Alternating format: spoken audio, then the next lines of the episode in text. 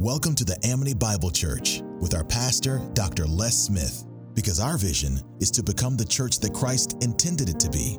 To know God and to make Him known is our mission, and we are committed to loving God, serving others, and are unashamedly obsessed with sharing the gospel of Jesus Christ. And you can always get the message online YouTube, Facebook, and our podcast. That's aired on all major podcast platforms. Make sure you like and subscribe to all three. We are inside of part two of the sermon series entitled The Power of a Gentle Spirit. Today, Dr. Smith discusses how taking the low road can lead to a higher place. Take out your Bibles and follow along with us in Philippians 2, verses 1 through 8, as Dr. Smith explains. We're living in an interesting time right now, and I want you to bear with me because, you know, I really just want to focus on this passage that's before us. There are a lot of supporting passages that we could deal with, but I just really want to focus on this passage. But let me set it up for you. Let, let me, let me see if I can um, create a picture for you of what we're dealing with. You know, have you noticed that there is a resounding chorus? In our country these days, and it's coming from all quarters. And it seems as if the existence of the coronavirus has made it toxic and shrill. So, what are you talking about, preacher? People are saying out loud, This is America, and I have the freedom to do whatever I want. I can tote a pistol, I can not pay my taxes. I can push people around. I can defraud people of money. And I can refuse that nasty vaccine. People are saying, as Americans, I have rights. And neither the government nor anyone else has the right to deprive me of my rights and tell me what to do. Now, is that interesting or what? But this is the most interesting part while people are vigorously defending their rights, they're trying to get you to give up yours so you can do what they want done. And it goes even further than that. A few months ago, companies all over the country were lined up to get COVID relief money from the government. Ironically, the same government that they did not want to tell them what to do. Boom, Shakalaka. You need to understand. This is not rocket science. There's a reason for this. Simply stated, the humanity in us does not want people imposing their will on us. But at the same time, we want to dominate other people. And it doesn't just start as an adult as soon as we arrive on the planet, babies cry for food and to be changed. And they will cry until somebody gives them what they want. And once they find out that crying works, they cry for everything. Boom, shakalaka. And it's not just kids. It's not just kids. Adults compete for the best jobs, for the most lavish homes, for the most prestigious cars, for the most extravagant vacations, and sadly, we will do almost anything to get what we want.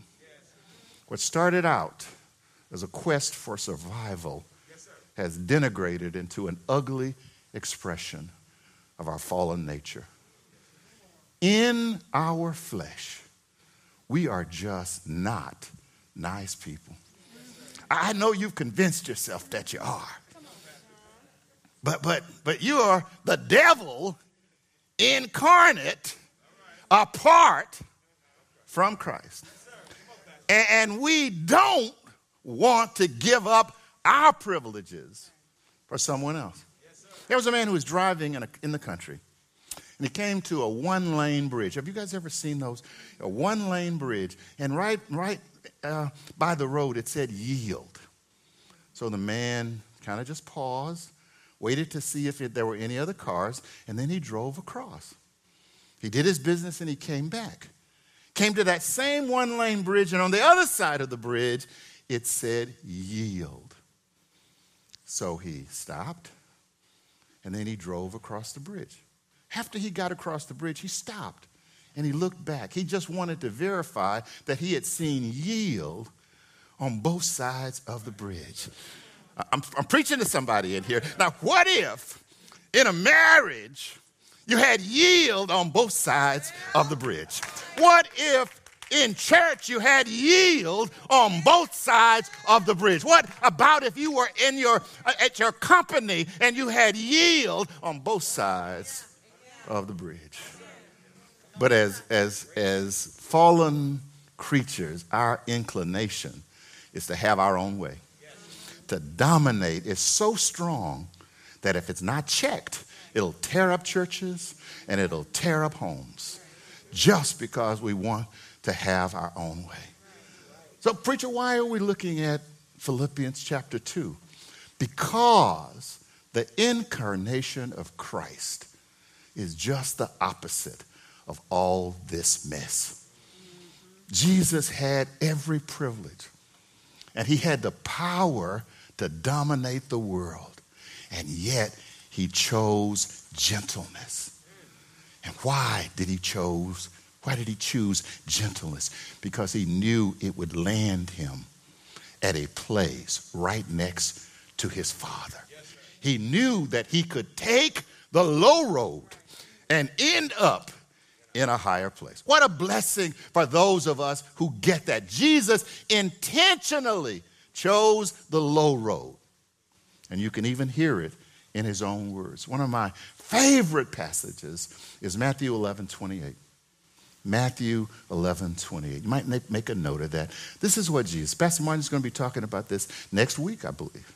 So you're going to get a full exposition. So I'm going to be careful with this. I'm going to leave him a, a lot of room. You, know, you, you preachers sometimes will step on your stuff. Jesus said, Come to me, all who are weary and heavy laden and I will give you rest. This is the God of the universe talking. He said, Take my yoke upon you and learn from me, for I am gentle and humble in heart. I'm sure that one of the things Pastor Martin is going to explain is that Jesus had a double yoke. So Jesus never put you in a yoke that he was not also in. And so the reason his yoke was easy and his burden is light because he's pulling with you. He said, For I'm gentle and humble in heart. This is the king of the universe. In order to understand the enormity of this statement, you have to realize it's being spoken by the God who spoke the world into existence. You know that Jesus was right there with the Father. And what did the Father say? Let there be, and there was. God spoke the world into existence by his powerful word. And then Jesus wanted to give his friends an example. So the disciples that he chose, John 13, 12 through 14. This is the same area where we get our, um, our church scripture. By this, all men will know that we are disciples if we what? Love one another. What does love one another look like? Here it is. So when he had washed their feet and taken his garments and climbed at the table again, he said to them, Do you know what I have done to you? You call me teacher and Lord, and you are right, for so I am. And if I then, the Lord and the teacher, washed your feet, you also ought to wash one another's feet. See, my wife didn't know that I was going to use this passage today. But this morning, when we were getting ready, we were talking about the fact that my toenails had grown all out of proportion and that I was going to need to wash my feet tonight. Boom! Shaka, leka, leka. The Lord has a job for you tonight.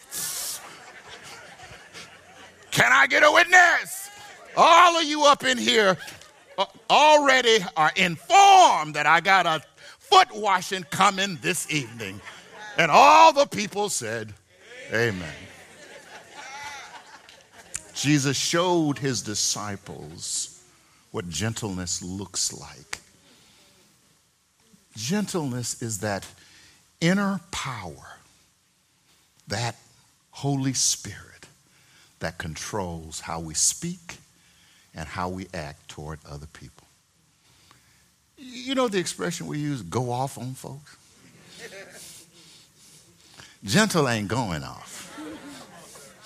And generally, the going off, I see, see one of my one of my real best friends, she gave me an expression that I'd never heard before till, um, till she used it.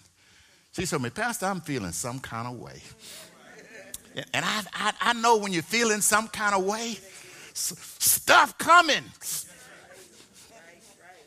You're going to need some Jesus to conquer feeling some kind of way. I wish I had a praying church up in here because somebody in here knows what I'm talking about. Jesus was God wrapped in human flesh, and it, this was not just a matter of theology. Jesus told, took the low road every day of his life. Jesus chose 12 guys.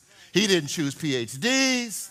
He didn't choose seminary graduates. He didn't choose the society people. He picked 12 ordinary guys. And all he wanted was them to be like him. And they weren't going to have to figure it out. He was going to show them, he was going to tell them, and he was going to model it for them. It has been said that a picture is worth a thousand words. I take a lot of pictures, and there are some pictures that I really can't describe. If you, if you are interested in landscape art, I, I recommend one of our stewards, Jerome Bonner. Jerome makes some of the most beautiful pictures I think I've ever seen of nature. Now, Jerome ain't cheap. So you're not going to get one for $5.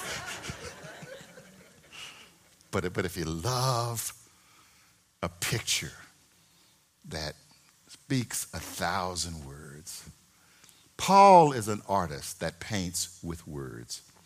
He paints, and this is our summary statement, and I'm going to get into this text. He paints one of the clearest pictures of what a gentle and humble spirit looks like, and how important it is for believers to choose the low road, knowing that it leads to a higher place. So let's start with Philippians chapter 2, verses 1 through 2. In this passage, Paul urges the Philippians not to allow selfishness to take root in their lives, but rather to demonstrate a humility that promotes the good of others at our personal expense. That's our challenge. We don't mind helping folk if it doesn't cost us. I think that's why we, we, get, we can give the homeless people a dollar instead of $20. $20 might cost us. A dollar. You know, you, you need to put three of those together to get a coffee. Isn't it interesting? You, you, get, you, get, you get a three or four dollar coffee. Here's a brother that's hungry. See, you could sw- swoop around, go to McDonald's, get him a couple of quarter pounders, and swoop back. Boom, shaka, lacquer, lacquer. Philippians chapter 1, chapter 2, verses 1 and 2. Let's read it together. And is there any encouragement from belonging to Christ? Any comfort from his love? Any fellowship together in the Spirit? Are your hearts tender and compassionate? Then make me truly happy by agreeing wholeheartedly with each other, loving one another, and working together with one mind. And then three and four don't be selfish. Don't try to impress others. Be humble, thinking of others as better than yourself. Stop. That's the hardest thing for us to do, is to think someone is actually better than we are. We might think that they have skills we don't, but to actually think someone is better than we are to prefer them over ourselves. That's a stretch. He says, don't look out for your own interest, but take an interest in others too.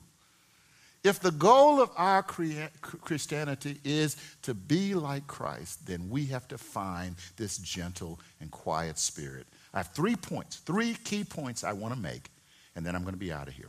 Key point number one. If, if, you, if you write stuff down, you can write this down. But, but, but, but you, there are just three words that you have to remember as we go through this. So you don't have to write anything down if you remember the three words. Choosing the low road that leads to a higher place means choosing a life of submission. Say that with me. Choosing a life of submission. Say that with me. Choosing a life of submission. So that's where we start. Listen to Philippians 2 5 and 6. Have this attitude in yourselves, which was also in Christ Jesus, who, although he existed in the form of God, did not regard equality with God a thing to be grasped. Instead, he took up his divine privileges. He took the humble position of a slave and was born as a human being. Stop. Where did we see just the opposite of this attitude? We saw it in the garden. What got Adam into trouble is he was already perfect. Eve was already perfect. But being perfect was not good enough. Come again? Somebody help me out here. Perfect was not good enough. So he decided to be like God. And the devil told him if he ate the fruit, he would be like God. Some of us feel like we got a little godness in us. Just the way we talk to people. You know, the, the, the, the Christmas is coming up. And it's hard for people who work retail. Did y'all? Let me see your hand if you work retail. Okay. Okay. So I'm gonna put a little. I'm gonna put a little plug in for you. Don't be hollering at the people. Okay? Especially, especially with your fish on, you know, or your cross. all up in Macy's and Dillard's and all, just hollering at the people.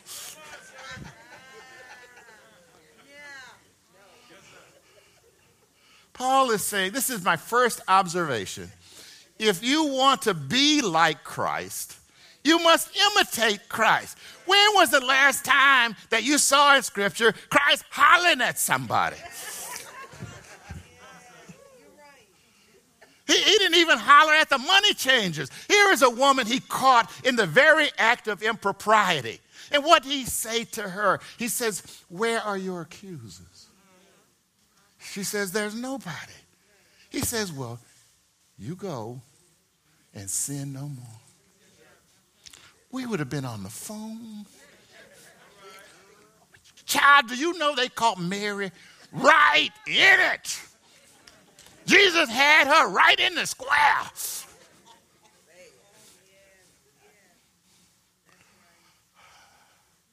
Jesus was fully God. He was always God. Never a time when he was not God, but his mindset was to honor the Father. He did not see his godness as something he had to hold on to. He refused to use his divine prerogatives. Instead, he submitted himself completely to the Father. You know, when two people get married, they give up the right to have everything their own way. Did you know that? When you, you, when you sign, you are saying, I agree that it's not going to be my way. But see, you don't know what else you're signing. Okay? Not only are you agreeing not to have everything your way, you're agreeing not to have anything your way. you have to understand that you know, people will take a run at you. They'll check your oil. You know, one of the ch- real challenges that I have had in my ministry life is a wife who is smart, smarter than me. And there were times when I would just get kind of out of the way, feeling some kind of way. I, I wanted to go out wearing my shorts and whatnot. And my wife, she didn't have to say but two words Pastor Smith. that is dirty pool. You know what she's saying? You know who you claim to be. There are people out there that know you claim to be this, and you're going to go out showing out like this. You give up the right to have anything your way. Jesus refused. Submission doesn't make you inferior or weak. Submission is all about the choice to honor.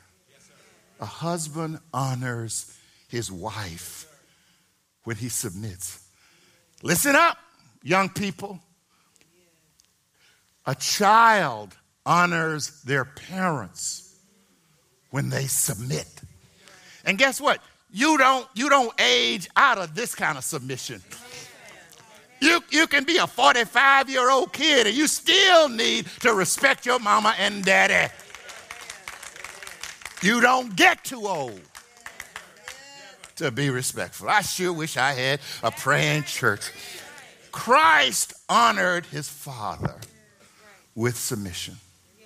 You know, one of the things that, that I always wondered was how is it that an orchestra plays such sweet music? especially when an orchestra is just like every other group.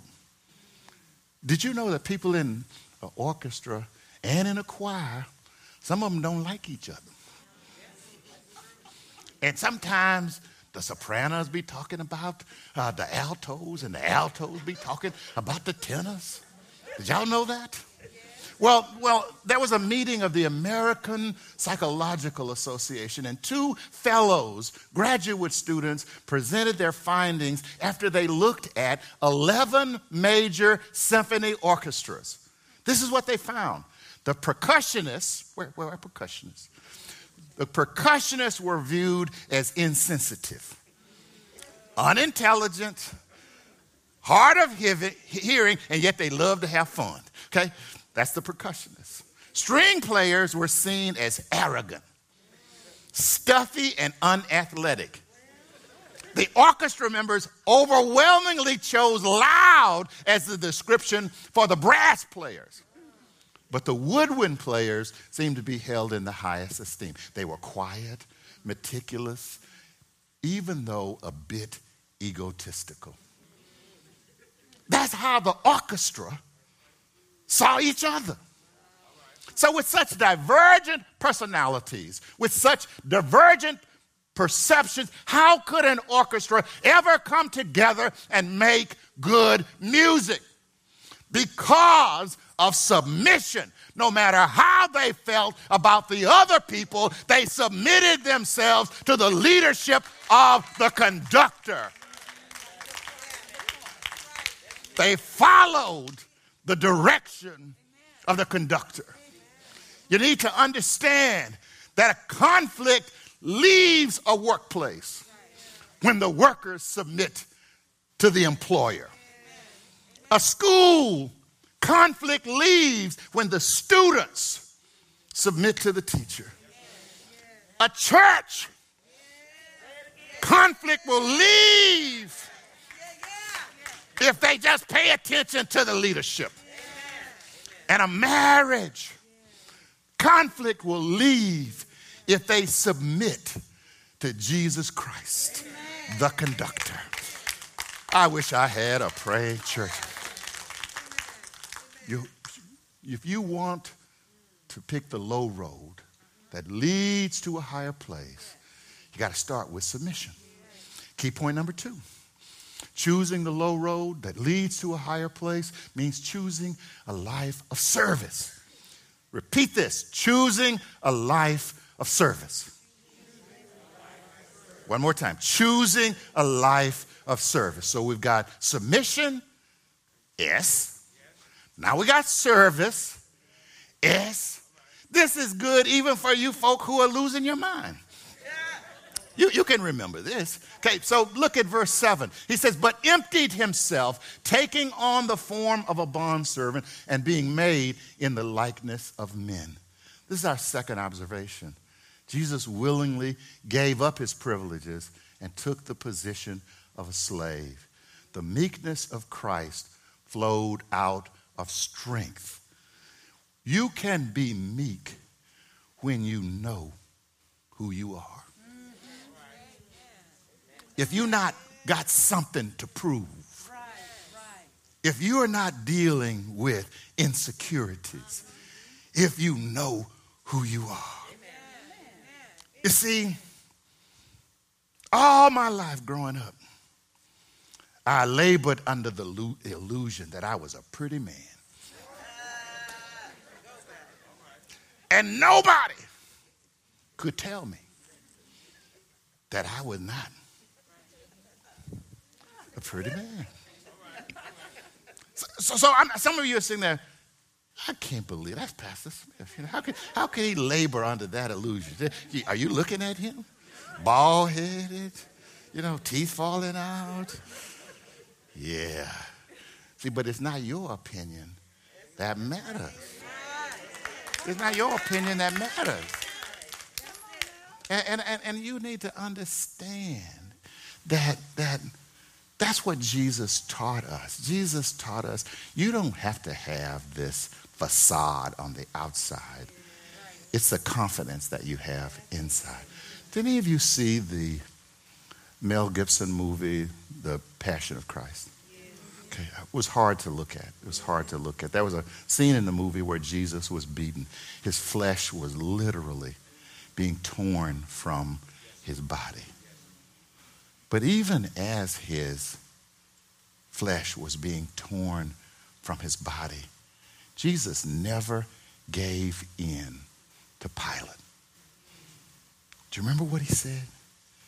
He said, You don't take my life. He said, I lay my life down. And just like I lay it down, I can pick it up again. Jesus knew who he was. He could not be bought, he could not be bullied, he could not be broken because he knew who he was. Our contemporaries, Mahatma Gandhi, was called weak. Martin Luther King Jr. was called weak, and Nelson Mandela was called weak. But it was not weakness.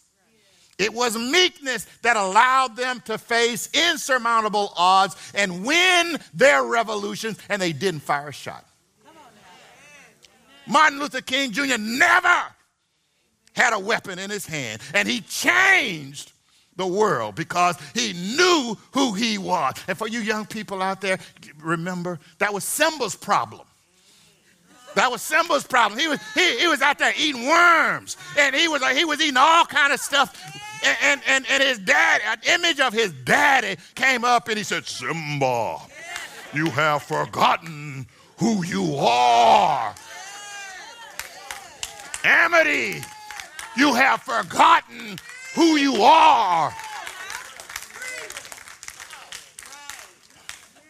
Jesus, Jesus Christ said, For even the Son of Man did not come to be served but to serve and to give his life as a ransom for many. Okay, I'm heading to the house now. Key point number three choosing the low road that leads to a higher place means choosing a life of sacrifice. Choosing a life of sacrifice. Choosing a life of sacrifice. Listen to verses 7 and 8. He says, But he emptied himself, taking the form of a bondservant and being made in the likeness of men. But being found in appearance as a man, he humbled himself by becoming obedient to the point of death, even death on the cross. You know, when you've laid it all on the line,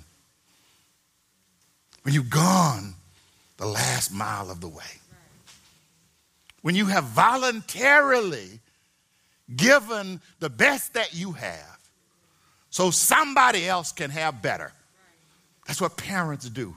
Parents take the best that they have and lay it down so their kids can have better. That's what spouses do. A husband lays down the best that he has so his wife can have better. Listen to what Paul said when he wrote to young Timothy, his last will and testament. Second Timothy verse chapter 4 verses 6 and 7 he says for I'm already being poured out as a drink offering. He says, he says, already my life is being taken away from me. He says, and I'm all right with it. He says, and the time of my departure has come. He says, but check this out, check this out. I have fought the good fight. I have finished the course, and I have kept the faith. And then he added, and there has laid up for me a prize, a crown, but not just for me, but to all those who love his appearing, who hang on to the end. Observation number three sacrifice means the willingness to give up the best that you have for something that you believe is better for someone that you love. That's sacrifice. We had an awesome time in the Lord, and we pray that you did as well, and want to thank you for visiting the Amity Bible Church. If you're in need of prayer, counsel, or if we can assist in any way, please don't hesitate to ask. If you would like to join, contact us, or receive these and other sermon notes, visit us at amitybc.org. Until next week, we hope to see you then. Be blessed.